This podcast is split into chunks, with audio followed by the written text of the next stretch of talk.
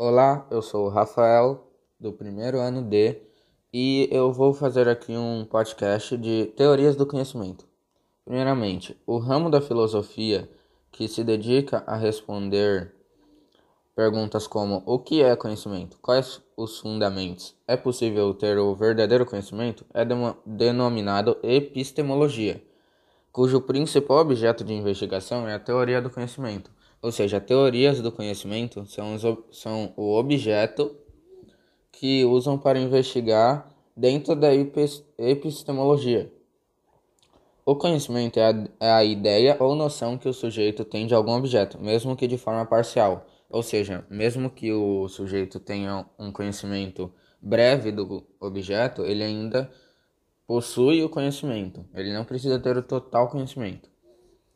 A linguagem tem fundamental na obtenção do conhecimento, pois as ideias são cheias de significado e por isso devem ser expostas correta e coerentemente. Tem que falar direitinho para poder entender todos os, todas as ideias na obtenção do conhecimento. Aqui depois temos algumas posturas diante do conhecimento, que são os tipos. Primeiramente temos o dogmatismo, que é como uma religião, é o posicionamento mais exigente em relação aos critérios de conhecimento da verdade. Ou seja, tem uma pessoa que fala que é aquilo e tem que ser aquilo. É um dogma. Depois temos o ceticismo, que é a postura filosófica que não admite ter a possibilidade de se obter algum tipo de conhecimento de fato. Por isso sempre questiona as coisas.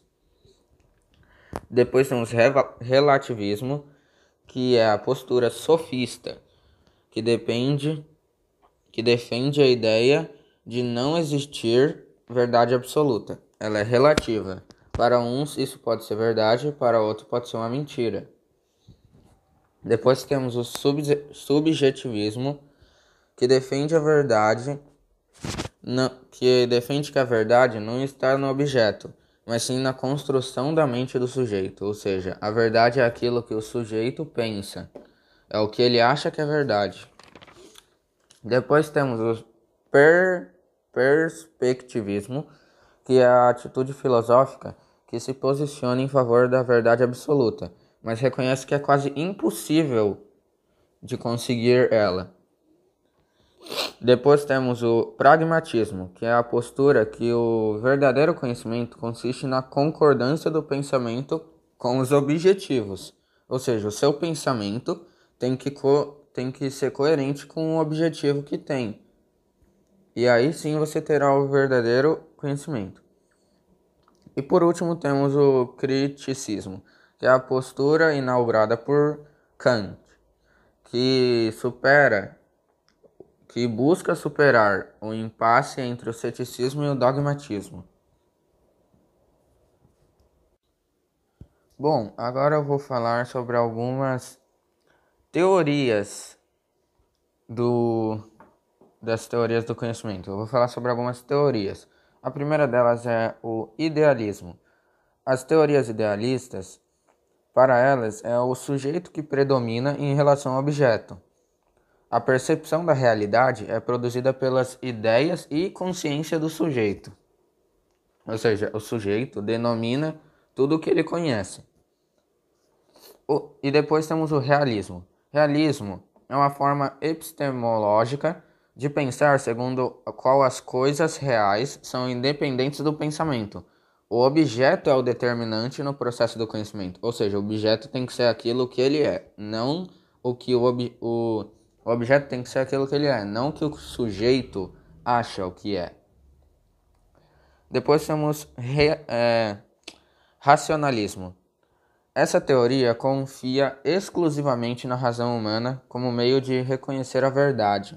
Não devemos nos deixar levar pelos nossos sentidos. Apenas os princípios lógicos da razão humana são seguras. Ou seja, o humano não pode, se não pode deixar levar pelos sentimentos sentidos. O racionalismo confia no, nos princípios lógicos da razão humana, ou seja, nos seus pensamentos, no seu, no seu conhecimento dentro do seu cérebro. Depois temos o empirismo. O empirismo São teorias baseadas que todas as nossas ideias surgem a partir de experiências com o objeto. Ou seja, surgem das nossas percepções sensoriais. A gente precisa ter uma experiência com o objeto para poder conhecê-lo. Não tem como você conhecer uma árvore se você nunca viu uma árvore.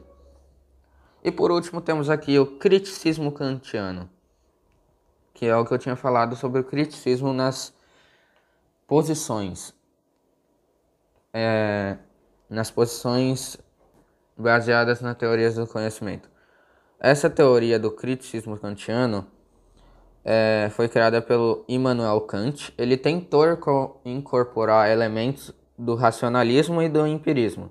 Ele concordava com os empiristas quanto à ideia que o conhecimento tem seu início na experiência, mas também acreditava que existe conhecimentos que são organizados de acordo com estruturas existentes.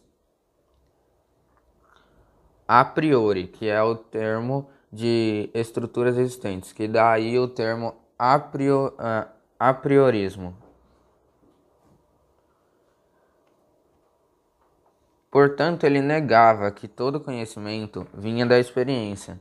Então, Kant fez uma revolução na filosofia e ele decidiu colocar como centro do processo de conhecimento o sujeito. Bom, e por último, eu vou citar aqui alguns é, algumas pessoas que ajudaram muito nas teorias do conhecimento, em alguns, algumas teorias. O primeiro foi Platão, que ele ajudou no idealismo. E segundo foi é, Aristóteles, que ajudou no realismo, que ele divergia sua teoria do conhecimento de Platão apesar de Platão ter sido seu discípulo. No racionalismo temos o René Descartes, que falou aquela frase que é não devemos nos deixar pelos nossos sentidos. E no empirismo temos Francis Bacon, um dos principais precursores do empirismo.